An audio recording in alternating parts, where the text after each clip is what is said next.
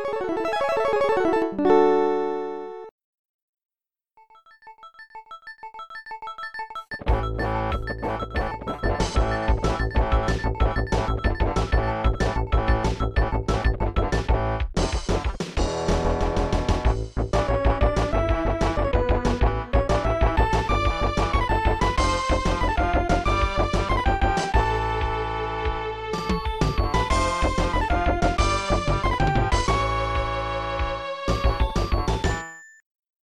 Hey everybody, welcome to the Pixel Meditations, episode number 11. This is Steve, and with me as always is my host Toby. Toby, how's it going? Pretty great, man. I'm in the USA finally. Yeah, it's going to be your one and only episode recording in the USA before you're on to Germany. Yep, that's right. And how, are, how are things in the States? Uh, things are pretty good. Uh, it's great to be back for a little bit. Uh, a lot of microbrews to hit, hit up and craft beer to drink, but yeah, it's like it's been awesome. I'm glad I'm just here for like a few weeks. I don't I don't have to live here. There's a lot of problems in the states, but um, you know, it's it's it's a good it's a good time for like a little bit. Right, yeah. I, I had a pretty similar experience trying a lot of new beers and seeing friends and family again. It was pretty awesome. But I did basically drink every day for three weeks and eat cheeseburgers, so I guess it wasn't the healthiest lifestyle. But cool, Yeah. man.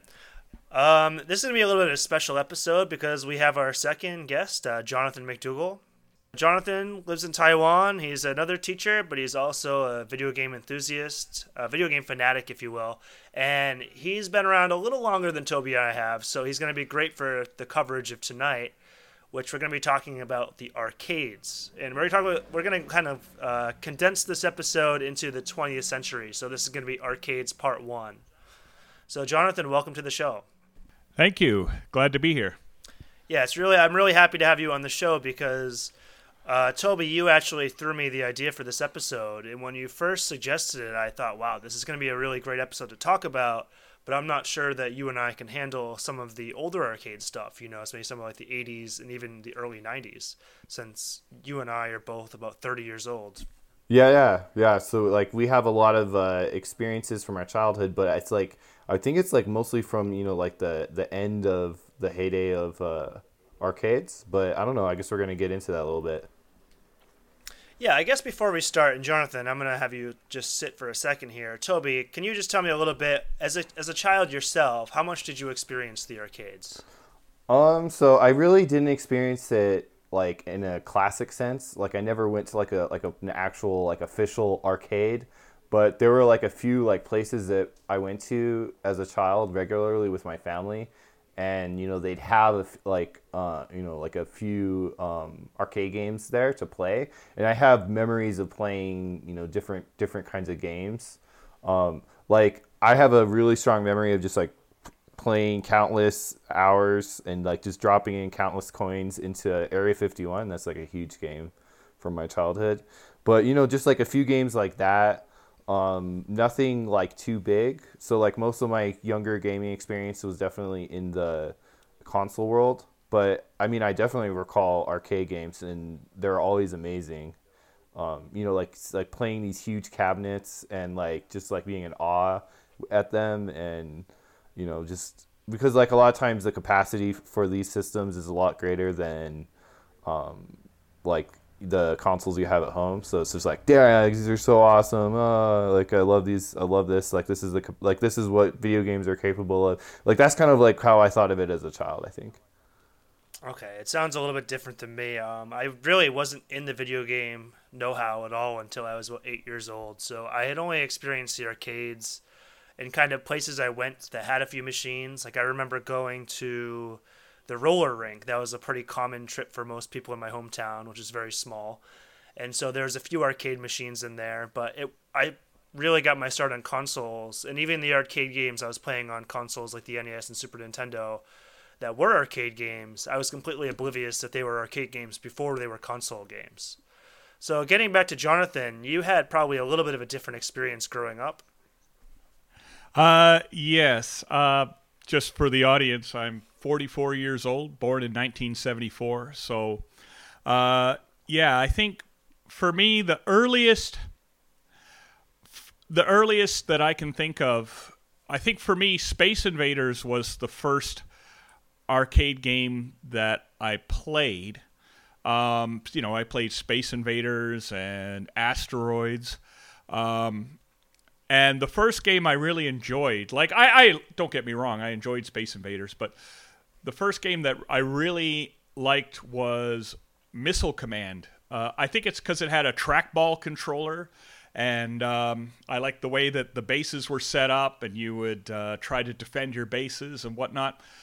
Uh, that I played at a drive-in movie theater uh, when I was, I don't know, maybe five years old, I guess, and um, that that was one of my, I think that's my post, most positive, really early um, uh, memory before the what I would call the next wave of games came with like Pac-Man and stuff like that. So the, in the pre-Pac-Man days, yeah, Missile Command was my favorite. All right, really cool. And Maybe we should do a whole a whole separate episode on what a drive-through is for the younger listeners. Do those still exist? drive in, drive in, a drive, in. Sorry. yeah, they're they're still drive-throughs. but yeah, uh, so that's interesting. Uh, it's interesting you mentioned the control scheme because when I was looking back and doing some research on video games from the '70s, it seemed like that was a huge component of the original uh, arcade games in that first decade or two of arcade games is that they had such a, an array of like different control schemes and buttons and gadgets that were attached to these machines and that's oh yeah absolutely fascinating yeah i mean like um, it took a while to sort of standardize on the joystick um, i mean the one of my earliest memories was a racing game and uh, i don't i've tried to find out the name of this game and i still it eludes me to this day. It, it's it was a, a top down perspective, and it was just a single track. There was only one track in the entire game. It was a monochrome screen, and you had a steering wheel and you had a little gas pedal at the bottom, and you had two little uh, red buttons for one player or two players. Um, but it was just one one player at a time. You had to alternate.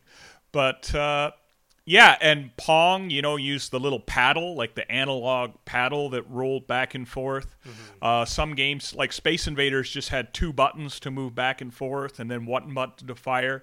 So, you know, the joystick wasn't um, really thing. And then even when Pac-Man came out, yeah, it had a joystick, but there's no actual button to shoot or anything. Like you just you had a joystick, that was it, and it went in four directions, and that's all you needed to play the entire game. So. So that's pretty fascinating to me. So the, what Space Invaders, it only had two buttons, and you had to use one of those buttons to actually move. So was there a sensitivity towards the left and right side of the button?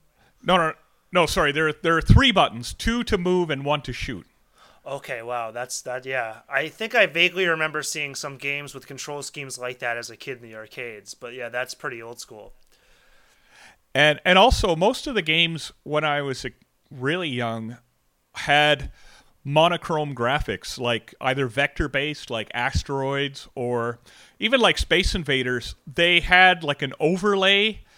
If I remember right, again, this is all from memory when I was very young, but the monitor was actually on the you what you were actually looking at was a mirror image of the monitor which kind of just shone into the mirror and there was like an overlay of different colors so it kind of looked like it was in color but it was just an overlay of, of a rainbow of colors when actually the, the graphics themselves were in monochrome. Nice. Did you did you did you have a console in the eighties? Uh, my first console I didn't get until nineteen eighty eight, Christmas nineteen eighty eight. So until that time, um, my most of what I played was either on a computer or on an arcade machine. I begged my parents for an Atari 2600 when I was a kid. Um, but but and this was common thinking at the time. You know, my parents thought, why would we waste our money giving you a, a game console when we could give you a computer and then you can learn about the future? So in 1981, I had my I had a computer. Um, which of course I played games on it. It was some crappy. It was a Radio Shack TRS-80 color computer. It was a piece of garbage. Uh-huh.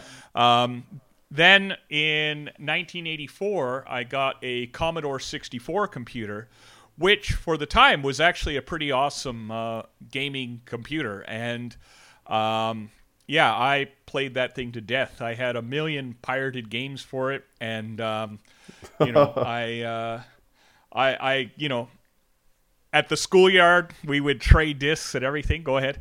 Oh no, like I'm just like, what's the yeah, like what's the process of pirating a Commodore 64 game in the 80s? I really want to know that. Oh well, you you would have um, you would have a um, a, a, a an app like a, a program that was specifically designed to copy games because a lot of them had copy protection on them. Mm-hmm. Uh, my favorite one was called uh, Disc Busters, I think was what it was called, and so Now, m- most of us only had one floppy drive, right? So what you would have to do is you would have to uh, load disk busters, then remove the disk, put in the source disk, and read as much into RAM as you could. Then put in the destination disk, write as much, write the the buffer, then put the source disk back in, and you'd have to swap several times to get a whole disk. Yeah. So a whole disk could take maybe like 30 minutes to copy. Um, keeping in mind that a, a, disc has a whopping 185k, if I remember right, or, or 180k on one side of a disc. So yeah, 30 minutes for one side of one floppy disk. And that would be like an event. Like you'd bring all your discs over to your friend's house, and you would uh, copy all your friends' discs, and then you would copy all of your discs for your friend, and you would bring blank discs, and it was kind of like a little disc swapping party. You know, you'd have, uh, and yeah, then you'd double the size of your game collection. It was uh, it was fantastic. Yeah, that sounds really interesting. Um, so that's a completely different time, I think. That's oh a, yeah, I yeah, mean, yeah. you always hear people from the from the '80s and I guess even '90s when I was starting games, and I, I, I feel like this from my childhood too. I don't want to go too far off track, but I think that we appreciated having one game a lot more than we do now. If you had one game, even if it was a mediocre game, you played the crap out of that game.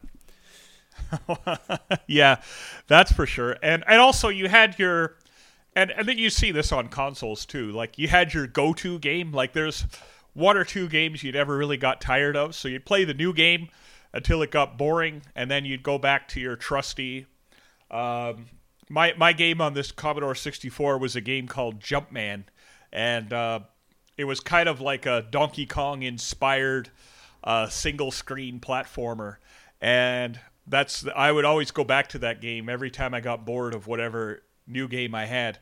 Um, but yeah, uh, not to get too far off topic, but one day I'll tell you guys about uh, gaming off of cassette tapes because my first computer, I didn't even I didn't even have a disk drive for it. I had to do load all my games off of audio cassette tape, so that was fun.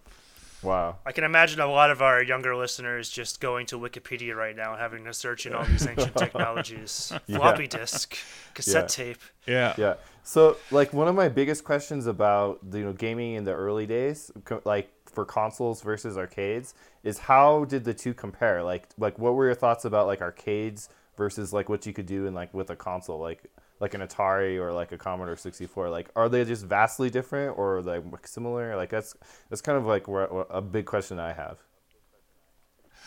Well, there first of all, um, keep in mind that in that in those days the the arcade machines really defined what a video game was. So, ho- no, the answer, the short answer is no. Home consoles and and computers could not compete with arcades in terms of quality and in terms of just how good the games were. They the you know if you bought Double Dragon for your Commodore 64, it did not compare to Double Dragon the arcade version, not even close. Yeah, yeah, yeah. Um, and uh, the but you know so I think that's why um, the arcades thrived because they could give you an experience that you just couldn't match on a on a home computer. The best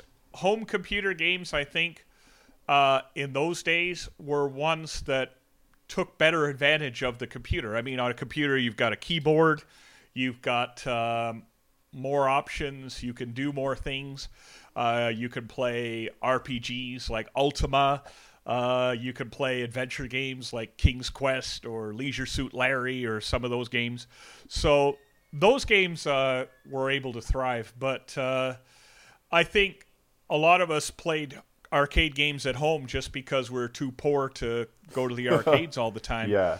And you know our our parents wouldn't always give us money to to Yeah. go, so we had to find other ways to play, right? yeah, for sure. And I feel Well, like I wait, what were you gonna say? Well, I, ju- I was just gonna say, I think Toby, you'll probably relate to this. As a kid in the '90s, I kind of grew up with that kind of thinking. Is my kind of thinking was, why would I go to the arcades and spend my money to play a game when I can go buy one and actually own the game forever? And Yeah, I think yeah, maybe when you get to when the consoles start, when you get to the later consoles like the Sega Dreamcast and stuff, when the con- home consoles start, when they actually start matching the arcades, that kind of that logic sort of overtakes arcades, and it does sway the pendulum sort of towards um, home consoles. yeah. Like, like that's like the like a big question I have is like, at what point did home consoles and like home computers basically overtake or become equivalent to arcades? Was it like in the early '90s or was it before that? Or like that's a that's an interesting question I have. Uh, my feeling on that is that, um, well, there's a couple of things. First of all, remember that in the early days, video games were not so much marketed towards kids. I mean, when I went to the arcade as a as a as a kid, most of the people in there were adults. Um, they had pool tables all down the middle of the room, and then they had arcade machines all around the perimeter of the room. And arcades were not seen as these, you know. It wasn't until the the later years when you started to see like Chuck E. Cheese, like this is like getting around the mid '80s. You started to see like arcades targeted towards younger uh, gamers, but uh, in the early days, they weren't so much targeted at kids.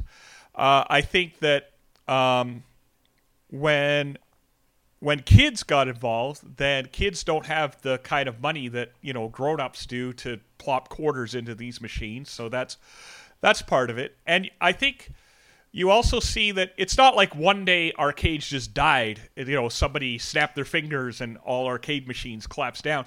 It was a general erosion. You know, uh, the NES, you know, and uh, the console resurgence helped helped arcades decline somewhat. And then you saw in the 90s, especially with like 16 bit systems, you know, for the average Joe who doesn't really care about high end, you know, joysticks or care doesn't care so much about professional grade monitors. You know, you could take a game like Street Fighter 2 and it looks good enough on the Super Nintendo that you know you're not missing a whole lot by not playing the arcade version. Um, and so I think that in the 90s, as graphics got better and home console games got better, and you got games like you know Streets of Rage or um, uh, Final Fight on on Super Nintendo or some of these games, they they look almost as good as arcade games, uh, and so there wasn't that necessity. And then when the PlayStation came out, and you started to see an emphasis more towards cinematic games and games that aren't completed in 10 minutes they're completed in, in hours not minutes like metal gear solid or, or final fantasy 7 or some of these games tomb raider these games offered stuff that arcades just couldn't couldn't offer so you really saw the the arcade market you know decline further and further and become more of a a niche thing as opposed Yeah. to a mass market uh, type of product Yeah, for sure. And do you think that was that was in like the like early '90s or I don't know, like like like time frame? I uh, I think that I I would say that by the late '90s, um, the general arcade scene was very niche. I Oh, mean, there were arcades there, but it was it became much more of a niche product. You had things like uh, like you know I'm from uh, Toronto, so in Mississauga we had like Playdium Sega City, which was like this huge arcade, but you know the local mom and pop arcade uh, machines. Keep in mind, like in the '80s, it wasn't even just in arcades. I mean, you had arcade machines in convenience stores. You had them at. I'd go to the local laundromat. They had the couple of machines set up there. They had them, you know, as I say at the drive-in. You know, anywhere. Um, they could put them. They would crop. You'd see machines prop up because they generated money. People would pay money to, uh, you know, play a few rounds of uh, Ghosts and Goblins while they were waiting for their clothes to dry, right? You know, so, uh, you know, but now they don't. They don't make the kind of money that they used to, so they had to focus on uh, more of a specialty market. People who want that that extra leap up in quality that the and you see that now today. I mean, here in Taipei, we have like, I know of maybe one or two like arcade places that offer like a real arcade experience. And yeah, people do go there, but it's not the mass market product that you see now. And I would say that in the early 90s it was already on the wane but then with the street fighter 2 and the, the fighting game craze kind of boosted things a little bit and uh, you started to see people come back. But um, because you can get more opponents, like in the um, something that an arcade can offer that you can't couldn't get at home at the time is an as a steady stream of opponents to play against, right? Um, but then with Xbox Live and stuff like that, now you don't even need to leave the house. You could just play against people online and, and do it that way. But Jonathan, I have a good question for you when it comes to this because um, I think the arcades, uh, you know, a lot of people like the uh, atmosphere of the arcade. You know, the dark, the dark room, the lit, the lit up screens, the sound. So the atmosphere is a huge thing. But you talk about Street Fighter Two, and when I was like kind of researching Street Fighter Two when it came out, it seemed like that game, like Mortal Kombat Two, Street Fighter Two, were a little bit alienating to fans because they were kind of hardcore games. It took a long time to master, and people that weren't good at them weren't really going to be walking into the arcade and challenging you know the masters. They get laughed out of the arcade i guess so to speak. So i'm wondering growing up you know is this was there an attitude and an atmosphere of inclusivity or exclusivity in the arcades? Um maybe because i grew up in a smaller city like my city was only like about 85,000 people so i didn't really see it that way um I actually think that fighting games brought more people out. Um, in the early 90s, at least, uh, I think fighting games brought more people to come to, to play because, and, and this bears out, I mean, if you look at a lot of the games that came out in that time, like, for example, the, the Neo Geo arcade machines were, when they came out, a lot of the games were fighting games because that's what made money, right? Um, you think about all the arcade games. Oh my goodness, you know, the million incarnations of Street Fighter. You know, you got the Darkstalkers, you got Rival Schools, you got uh, Marvel versus Capcom, or you know, like the the King of Fighters series. You got Samurai Showdown. You know, um, I do think that maybe, um, you know, maybe people got burned out on fighting games eventually. You know, like there's only so many fighting games you can play before people get tired of it. But I didn't see it as the as a reason for the decline. If anything, I saw initially at least. Um, I certainly played a lot more once I discovered Street Fighter. Oh my goodness, a couple friends and I, we would go to um, play Street Fighter 2 every chance we got. We would just take all the cash we had, convert it into quarters, line them up on the bottom of the screen. You know, we had all the quarters stacked up, and it was just king of the hill. You know, uh, the three of us would play. Whoever lost would take a take a timeout and uh, come back to try and fight again. And um, you know, but of course, once my friend got Street Fighter Two for the Super Nintendo. We stopped going because we could. Why would we go to the arcade? We can just play it at my friend's house, right? Right. Maybe it right. wasn't quite as good, but it was good enough, you know. So that's when we stopped.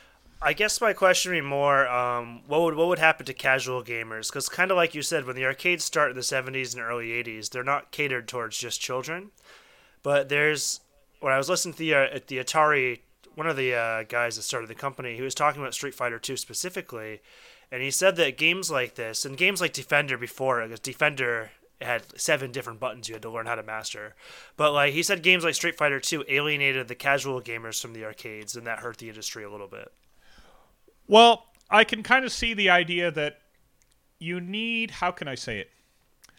You need entry level games for at at any time in history and with any demographic. Nobody nobody plays a game with seven buttons for their first ever video game, right? Right, like right. as I say, Pac-Man had a joystick with no buttons, right? Um, people, most people, if it's their very first, they're just getting into the genre. They need a simple game that gets them started, and then gradually they they move up from there. Uh, you know, I cut my teeth as a kid, I really got interested in video games once you started to see arcade games with color graphics and actual game characters. Uh, for me, Pac Man, Donkey Kong, and Frogger were like the holy trinity of the video game uh, world when I was a kid. Um, you know, and they they're simple games. It's easy to understand the objective. It's easy to understand um, how to play it, and yeah, you need that for new gamers to come in, you know, to the business, and you need that for you know that's that's not exclusive to arcades. That's exclusive you know home consoles need simple games. That's why i think the wii became so as successful and the ds became as successful as they were because they catered to people who had not played video games before. So I, I can understand his point. You know, if every game you go into the arcades and every single game is a fighting game, or ninety percent of them, where are the games that the new generation can play that are simple and easy to understand? That you know uh, they can cut their teeth on before they graduate up to something like like Street Fighter Alpha Three or something like that. Right. I guess I see part of the issue is, you know, with arcades, you know, they're going to have people going in there that might not want to be anything except for casual gamers. Maybe they just have a 30-minute lunch break or maybe they're just they just want to go play that one game that they really like for 20 minutes. Whereas if you invest in a home console, especially, you know, back in the 80s, 90s, I think you were a little bit more into gaming than some of the people who went to arcades. There were, of course, extreme gamers in the arcades. But I think that if you were to buy a console, that kind of puts you already at a level of gaming that some people that enjoy the arcades were never going to get to or never intended to get to. Yeah, and um, you know, going back to the previous point, you would get people who would practice at home. You know, they could practice Street Fighter at home and really get a feel for the game and stuff, and then they would go to the arcades and they would be a lot better for the practice that they got at home, right? Um, So yeah, um, yeah, I, I guess you could say that the the the arcade machines evolved. Um, and not everybody needs to have such an uh, an evolved experience. It'd be like suddenly the only TVs you can buy are like high end, uh, you know, 3D, 4K TVs. And they stopped selling all the earlier models. Not everybody who buys their first TV needs a top of the line, you know, 70 inch curved TV, right? Some Right. people just want a basic TV that they can watch their Netflix on, right? Uh, it's the same thing with video games. I got a. I have an interesting question. So, in the '80s, how much were you paying for uh, arcade games? Uh, most arcade games were 25 cents, Uh huh. um, unless it was a really hot special game. Even even in the 90s, like when I played Street Fighter, it was 50 cents to start and 25 cents to continue. Uh huh. Um, but when I in the '80s, um, every game in the arcade was 25 cents, except we had Outrun. Outrun was, you know, a special game. First of all, it was an amazing game. Second of all, it had an actual car that you sat in. Um, you know, and you could actually feel the car moving as you drove on the track. Um, and you know, it was it was the closest thing to a 3D game at the time because they used a, a technique called sprite scaling, where the sprites, you know, you, you're you're driving the the camera is behind the car, and things get closer to you as you're driving towards them, and so they can scale the sprites up. So even at a a close distance, they still look good, and it had a very 3D effect. So that combined with the car and everything else, they could charge 50 cents per play Yeah. for Wow. Outrun. And then when at, when Afterburner came out, which had an even more elaborate cabinet, like with an actual jet that you sit in, and you know, and lights are shining in your face, and and there's speakers right behind you, and oh my god, it was really exciting. They charged a dollar per Oh my play, at four times as much as That's any incredible. other game in the arcade, Yeah. and and and there are people you had to line up to play the game, like it was not you know, you had to wait like maybe, you know, five, ten minutes just to be able to have the opportunity to play four time pay four times as much as any other arcade game. Yeah, so I just did the the inflation calculation. So 50 cents in 1980 is a dollar 50 in 2017. Okay, wow. Yeah. That's insane. Just I think Outrun came out in like 87. 87? so Oh, it, it wasn't quite that wasn't quite that bad. But Okay. yeah, still it gives you an idea that, you know, games made money. Yeah. So, Jonathan, how, how much money did you sink into the arcades total?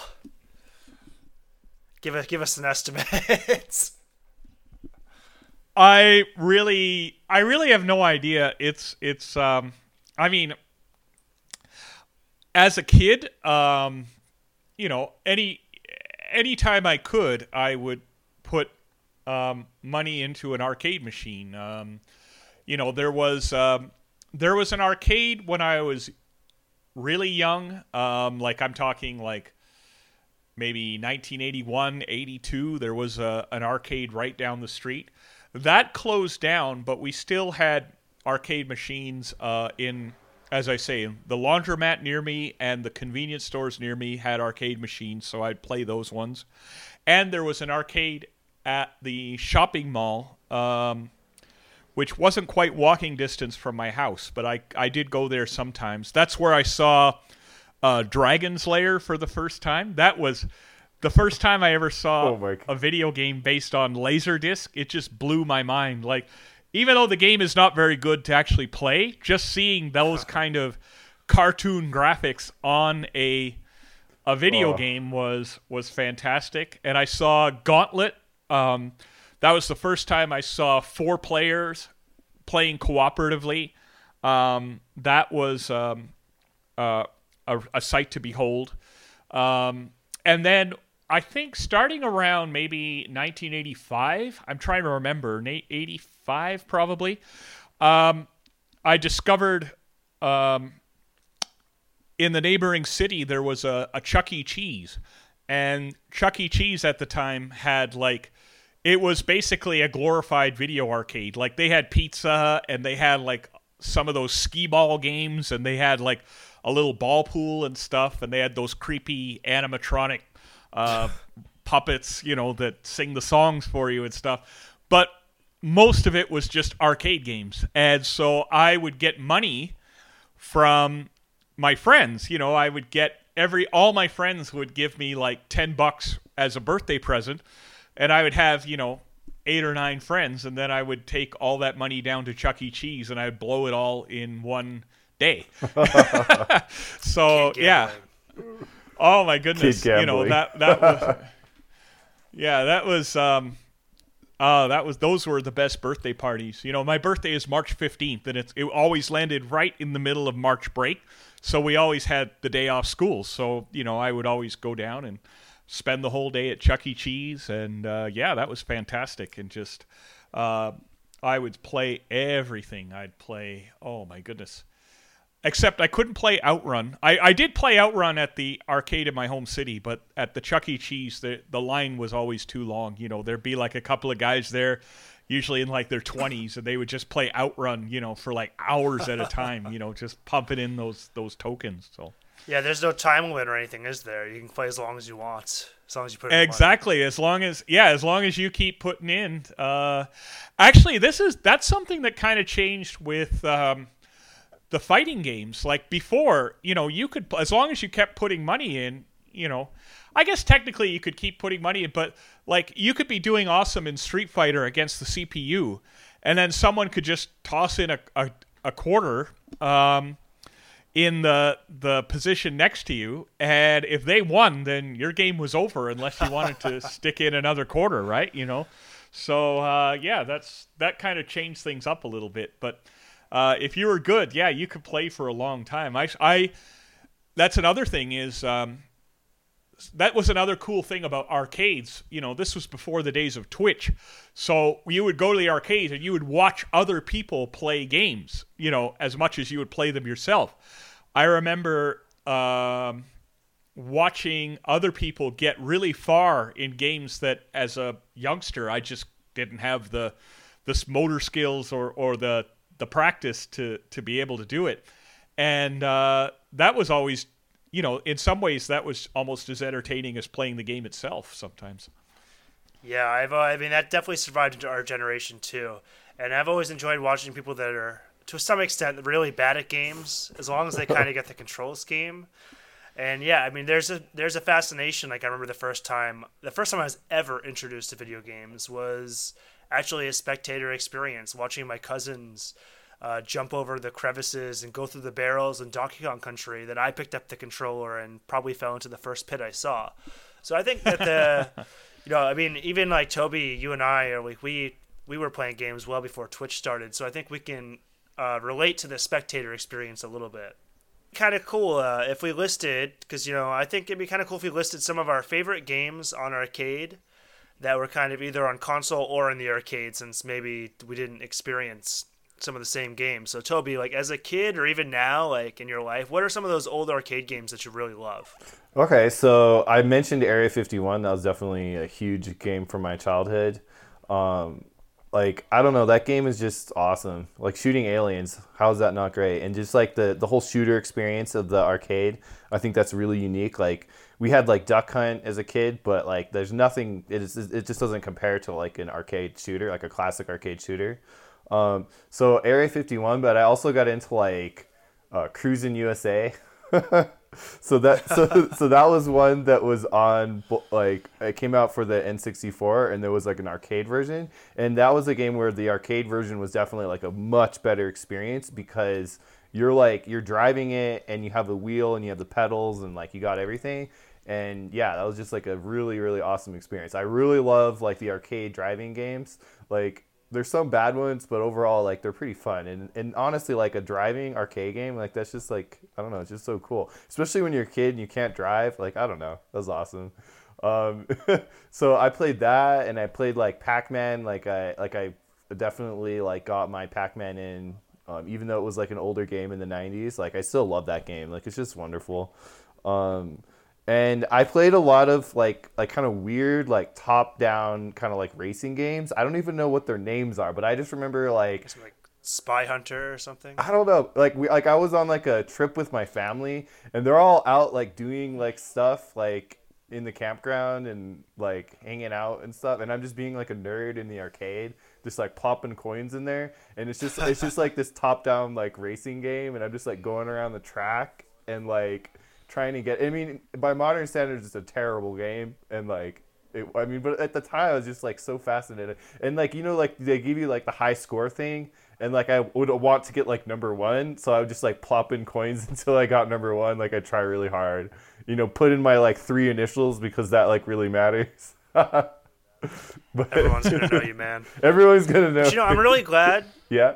I'm really glad you mentioned Area 51 because as a kid, that's it. I completely forgot about that game, but I remember as a kid, I loved Area 51 and Virtual Cop and Yeah. those laser gun games. Like, Yeah. I adored them. I had so much fun with Duck Hunt on the NES, and I do remember every time I went to the arcade, I always went to the gun games, and I remember playing a ton of Virtual Cop. Uh, I, I believe I played it a little bit in the arcades, and I definitely played it on the Sega Saturn with a friend. And I remember playing a lot of Area 51 in the arcades. And those games are so much fun with a friend because Oh, yeah. you didn't want to die first. And it, it was really fun being cooperative with your friend in a game.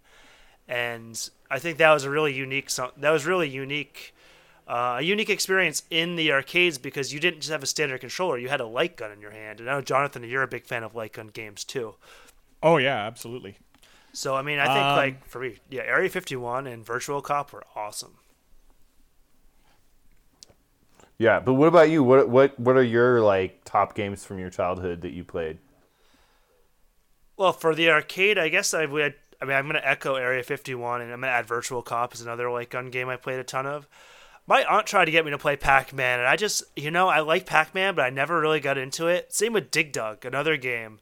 Uh, I had relatives. My aunt and uncle played the arcades quite a bit, but I found my tastes were pretty different. I just wanted to play Mario 3 and Contra all day, and they were like, nah, let's try Dig Dug and Pac Man. And I was like, no, no, no, I want to play Contra, I want to play Mario 3. So, you know, I was not super arcadey as a kid, except for Double Dragon 2. I had Double Dragon 2 The Revenge on the NES, and I love that game. I had the original, I had all three Double Dragons, but Double Dragon 2 The Revenge, which I hear is different than the arcade version. Jonathan, maybe you can confirm that. Yeah, I well, I, I never played Double Dragon 2, but the original Double Dragon, yeah, the, the NES version pales in. I, I mean, I, I appreciate that you like the game and all, but it, it pales in comparison to the arcade version. Um, yeah.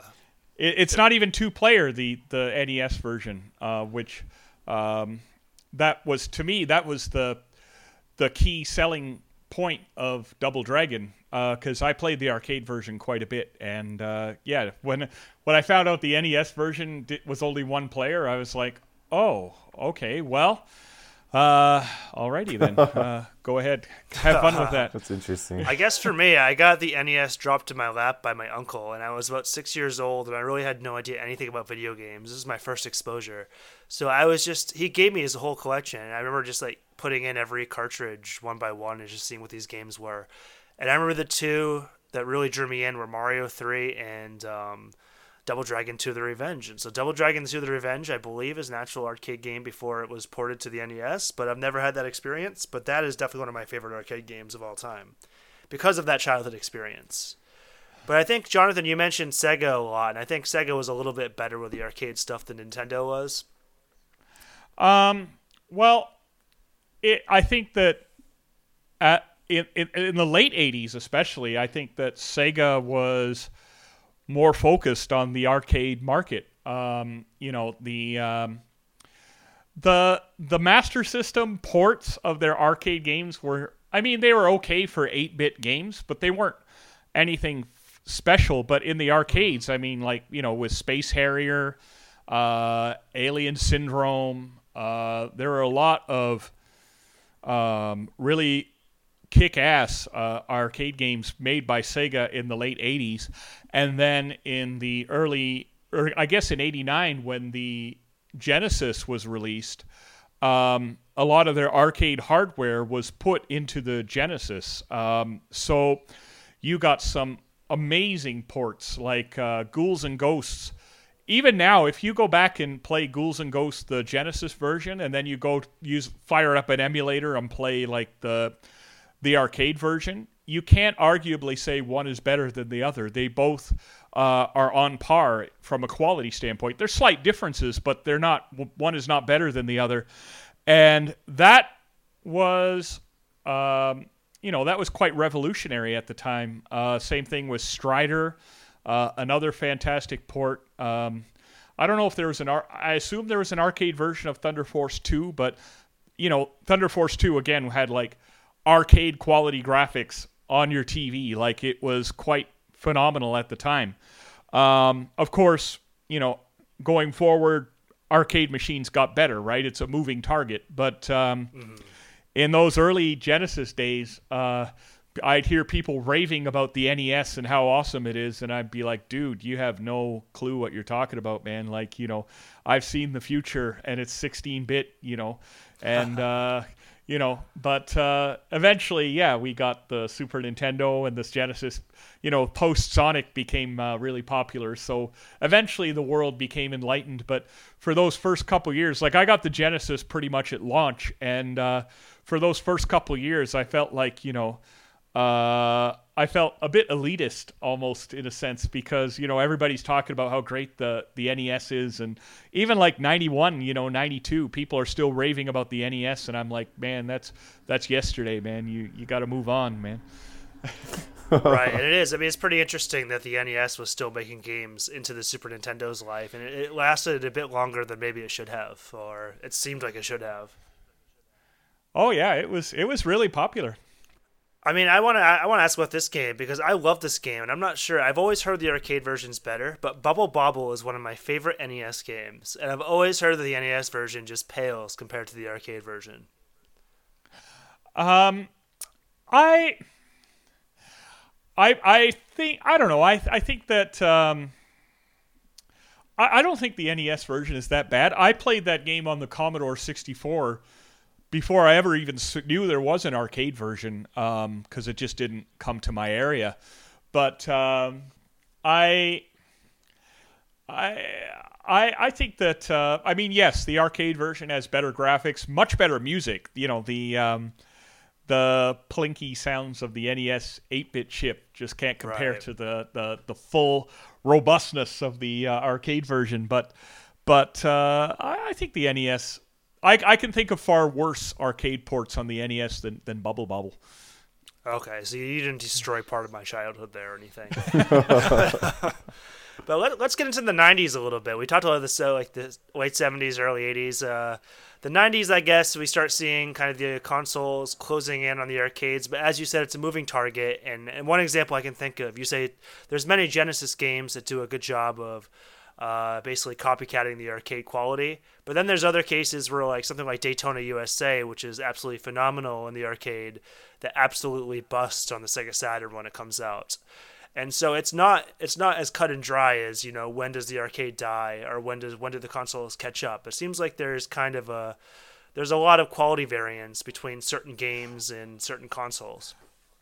Although I will point out um, that Daytona USA was a big disappointment when it came out versus in the 80s you know if the arcade version was quite superior to the home version that was just kind of expected by the time the saturn came out um, you know people were becoming more demanding of their home games people were like right. look you promised us arcade quality and if you're not delivering then we're going to call you out on it that that wasn't really a thing in the in the 80s but the arcade the arcade version of uh, Daytona is considered amazing. I mean, by today's oh yeah yeah yeah yeah absolutely yeah absolutely. It's, but yeah, people were expecting the Saturn version to be comparable, and and it wasn't, and it was disappointing. Whereas when Double Dragon for the NES came out, nobody was like, "Hey, this sucks compared to the R." Well, I guess maybe some people were, but that was kind of expected. People are like, "Look, you know, it's not going to be as good as the arcade. We accept that. We'll accept the game for what it is." when the Saturn launched, people were not that. Um, how can I say it? They were not that forgiving, which showed how people's expectations and people's perceptions of what a home game should be had changed uh, as a result of the 16-bit era.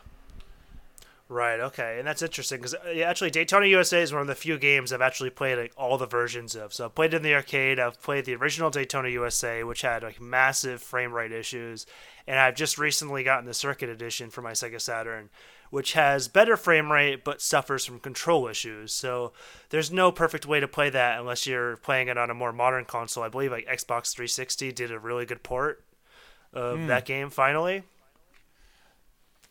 But um, yeah, so it's interesting. So Toby, like, what are is there any like '90s uh, arcade experiences or games that you kind of look back on fondly, or? Um, I mean, just like kind of what I said, like I for me, I think like any of the arcade experiences that had like a lot of peripherals that were different from like the the, the console experience were games that I like really gravitated towards. So like I mentioned, like driving and shooting games. Like I think just because like the the experience of playing the game is a little bit different than what you can get at home with like a just a controller. Um, like I just like gravitated towards that, like holding like a laser gun or just like being able to drive. Like that's cool. Like that's that's kind of like what I gravitated towards as a kid mostly. Yeah, I think that makes sense because you and I, you and I come from very similar roots where we're kind of like very much into platformers and JRPGs, Mm-hmm. and so I think the arcades were quite a bit different than the games we typically grew up with. But you are also you're a massive N64 guy, and I'm kind of PlayStation on this side. And I guess like as I get older, I'm kind of realizing how great the Saturn is. But so N64 didn't really have much arcade to speak of, you know, nothing really. I mean, NFL Blitz maybe that's all I can really think of. Yeah, yeah, not too much on that end, I guess, but One thing I was going to say though is that um, in the early '90s, uh, a genre that became really popular is the the four player beat 'em up uh, with you know Teenage Mutant Ninja Oh, Turtles, yeah. the the the Simpsons, X Men. Uh, you know there are a lot of four player co op games that that became really popular, and at that time, you didn't see a lot of four player games available for home consoles. And something that the N64 did very well is bring a four player uh, cooperative or competitive experience to the the home console. The games were different, you know, it was Mario Kart or GoldenEye or something like that. But Right. four people playing a game together uh, wasn't that popular in the home market until the N64, in, in my opinion. yeah, no, I completely agree with that. And you know, I totally forgot about those like four player co op uh, fighting games. Like I, I Beat 'em Oh, yeah, ups, they were man, huge. Oh yeah, no, like I have so many. I have a lot of memories like playing like The Simpsons. Like that was like a. I think that that's like one of the classic arcade games. Like that's such a great, fun, awesome game. Yep, I still I have uh, you know I still play it on uh, emulator uh, from time to time. So uh, yeah, all those uh, you know Turtles in Time and and uh, Oh, Turtles in Time is one of my favorites too. I love Turtles Yeah, in yeah. Time. Yeah. So yeah, those classic action. It's Oh hard to yeah. get old. No, those games are Yeah. amazing. And I'm actually I'm gonna sound like an idiot here, but was Streets of Rage an arcade game before I went to the Genesis, or was that an Uh, arcade style game on the Genesis? I think it, yeah, it was just an arcade style game. It was Sega's answer to Double Dragon and Final Fight, basically.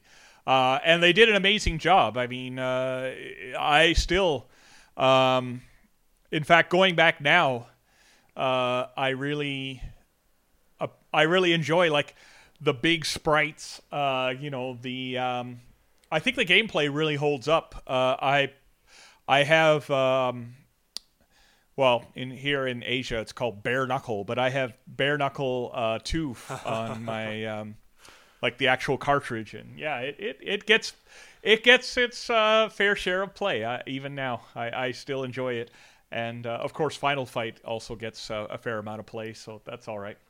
Yeah, you know, I don't know. You guys both told me you love Streets of Rage, and I feel kind of left out because I didn't really play Streets of Rage growing up. I went from Double Dragon, and I oddly enough kind of played more Golden Axe than I played uh, Streets of Rage. So I feel like I missed out.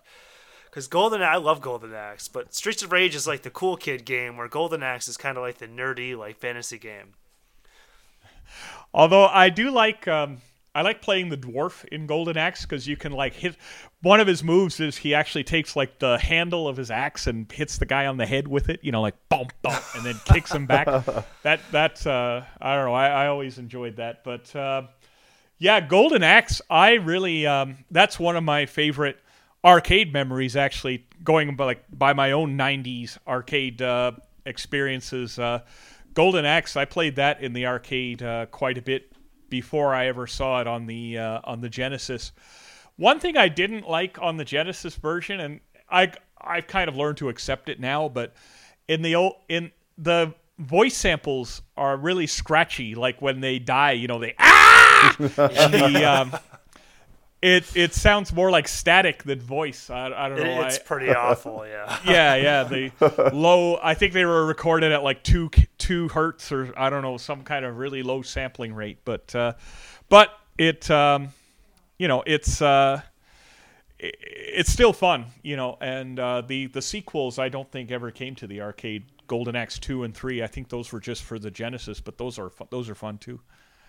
Yeah, yeah, definitely. These are like deep memories for me, man. Like honestly, like I like when I think about arcade games, like it brings me back to just like the earliest days of my childhood. Like it's like playing Golden Axe. Like I only played it on the Genesis, I think, but man, it's like it's like taking me back to being a little kid. Yep, yeah. When I when I think of, uh, it's funny, and it shows the generational gap. But when I think of like, uh, I don't know, I think of games like Burger Time, or uh, the Smurfs on Atari, or BC's Quest for Tires on the C64, or uh, Raid Over Moscow on the C64. Those bring me back to uh, my childhood as well. But yeah, it's uh, it's funny. You hear sometimes you'll hear like a game title, or and this works with movies or music as well. Like you'll hear something and you'll be like, "Oh my god, I forgot all about that game." Yeah, I remember. I remember somebody mentioned Tr- somebody mentioned Tron to me a, a while ago, and I I have memories of playing Tron, the arcade game, uh, as a kid, and that I was like, oh my god, yeah, that game was awesome. Or the uh, the original Star Wars arcade games with the vector graphics. I, I played those as a kid. Those were awesome too. So. Well, yeah. I mean, I think it's I think it's really cool though to talk to people who are in different generations, especially since I think our two generations are a little bit more alike than the generations who grew up with the internet. That kind of drastically yeah, yeah, affected sure. their style of gameplay. So I think that we, even though like we are different generations, we can still respect and appreciate. I'm not saying the younger generations can't; they absolutely can. But we still we still really appreciate like the generation before us and kind of the effort it took to make these games and like how kind of simple or complex they they were. Yeah, yeah, yeah, and and you couldn't.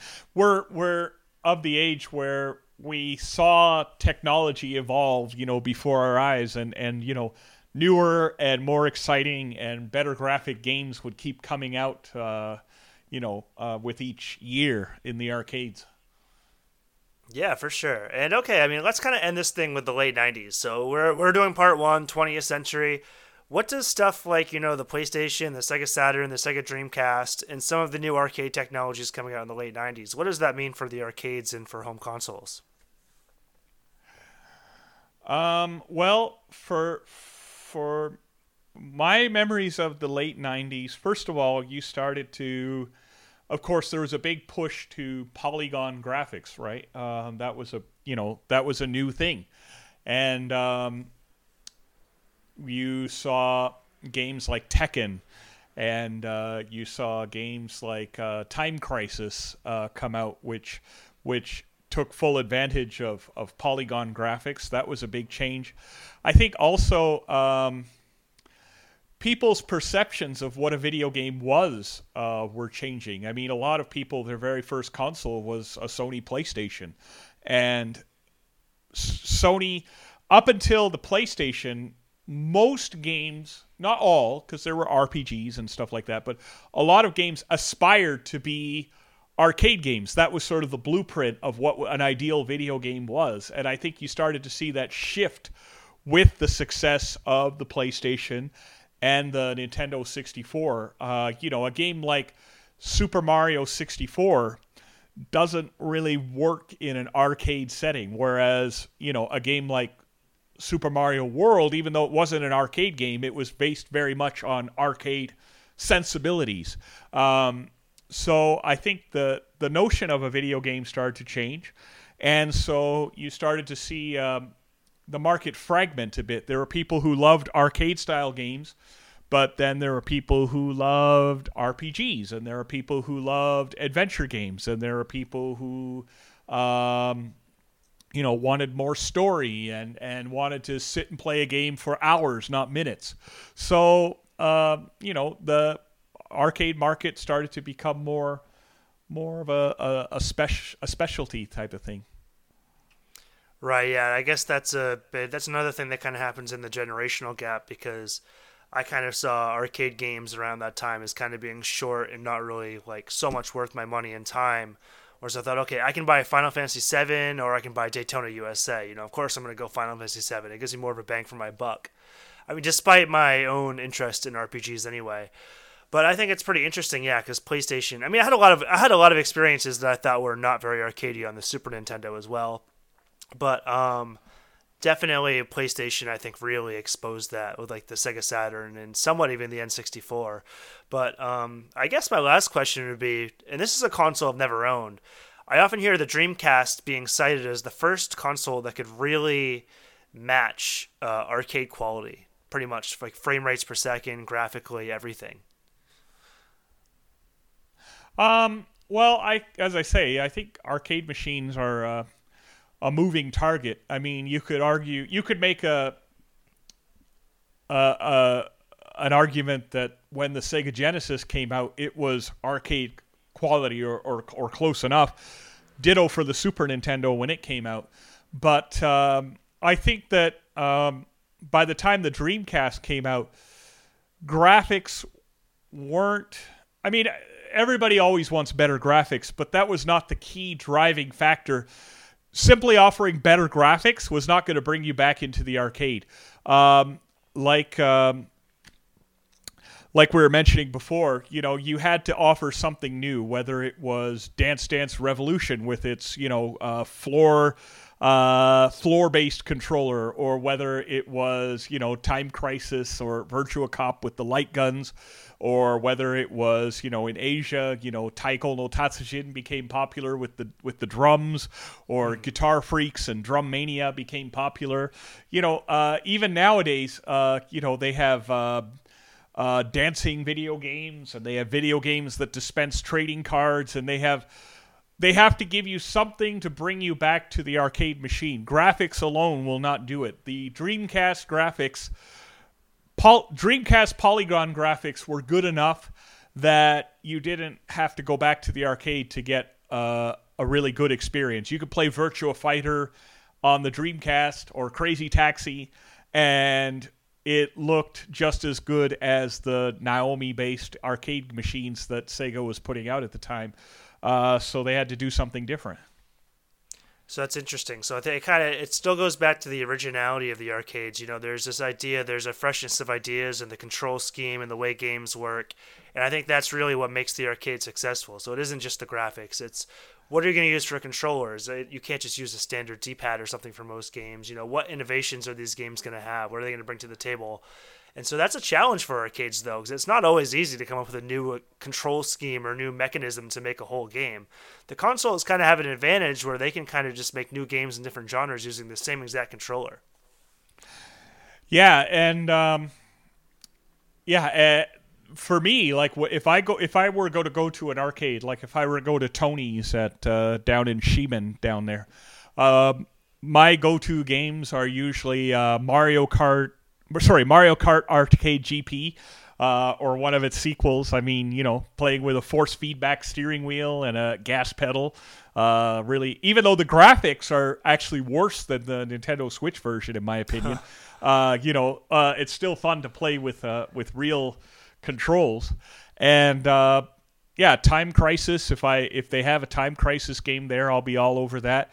Or uh, Taiko no Tatsujin. I mean, I have uh, the Wii version with like my own plastic drum, but the the drums at the arcade are a lot better quality and real wooden sticks. You know, it, it's it's it's just not the same with the little plastic sticks sticks that Namco uh, sells. You know, so um, yeah, it, it, I think that nowadays the, the the problem with arcade machines, or not, I don't know if it's problem. It's just the way they've evolved.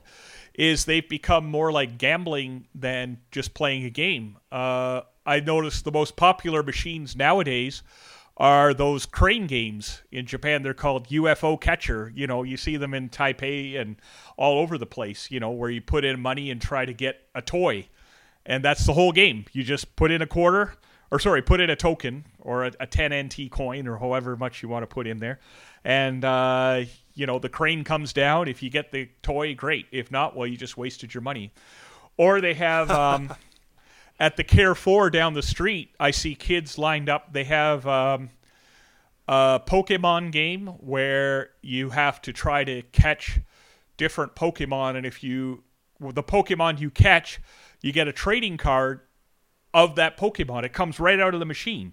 And kids collect these cards and they try to get the rare cards, you know, which of course is hard to do. So you keep putting money in the machine hoping to get a rare card.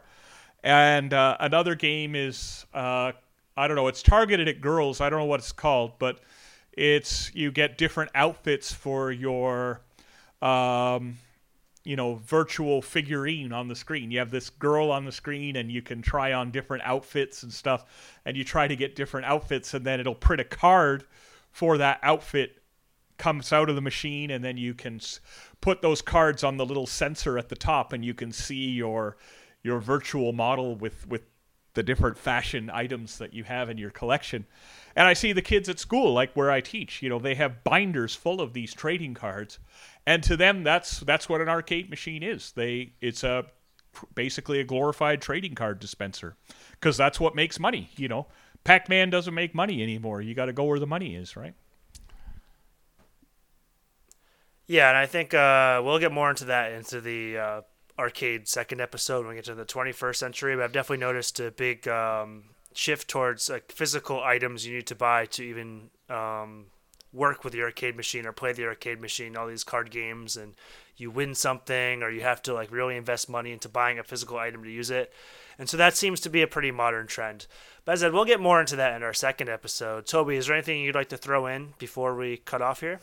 Um, I mean, we've just we've been talking a lot about uh, arcade games um, from the '90s and into the 2000s, and I don't know, like I think um, like that was like a huge like transi- transitionary period, and I think in that period, uh, arcade games really changed. And yeah, like what what we see now is just like utterly different from what we saw in our childhood and it's just like really interesting to just reflect and to think about um, you know the course of the you know our, the history of arcades and our experiences with them. Um, and yeah i think i think it's really tracked to like generational differences. Like kids these days experience them totally different from how we did you know and they're so different from you know previous generations. And i just i don't know i, I find all that that really interesting the history between all the all these eras It is, yeah, and like I said, yeah, it's pretty amazing. I think even between any generation, you're going to see a lot of uh, variance in how they experience a sort of media, like a video game or movie, movies or whatever. But all right, well, Jonathan, thanks for showing up on the episode. We're really glad you uh, brought your knowledge to the table, and it would not have been the same without you. Yeah, man, it's it's yeah, it's really great hearing uh, different perspective. Th- thanks for coming on, dude. Oh well, thanks for having me on. It was fun. Yeah, it was fun, and maybe you can come back for the arcades part two when we decide to do that one. And yeah, that's it for today. So, guys, um, hope you enjoyed uh, Pixel Meditations. And Jonathan, is there any way that the fans can maybe find a way to listen to you or connect with you or anything? Uh, well, uh, you can you can search on YouTube for Taiwan John. That's Taiwan space J O N. Uh, there's no H in my John. So uh, just look on YouTube for Taiwan John. I got a couple of chip tunes up there and uh, uh, an analog synth tune. It's it's not a big uh, YouTube channel or anything, so don't get your hopes up. But uh, yeah, if you want to check it out, go ahead. All right, awesome. Well, thanks, Jonathan. And uh, that's it for this episode, guys. Thanks for listening to Pixel Meditations episode 11. We will be bringing Arcade Part 2. We're not exactly sure when. It may not be the next episode, but we will definitely be back to talk about the arcades in the 21st century. And guys, thanks for listening. Don't forget, if you like the episode, follow us on Twitter. That's at Pixel Meditation, no S, at Pixel Meditation. And sometime in October, we're going to be doing a free game giveaway on the episode. So keep tuning in, listen to the episodes, you get a chance to win a free game. And we haven't really had it, we don't really have it running yet, but our Facebook, you can find us at the Pixel Meditations page, the Pixel Meditations. So guys, thanks for listening. See you guys next time.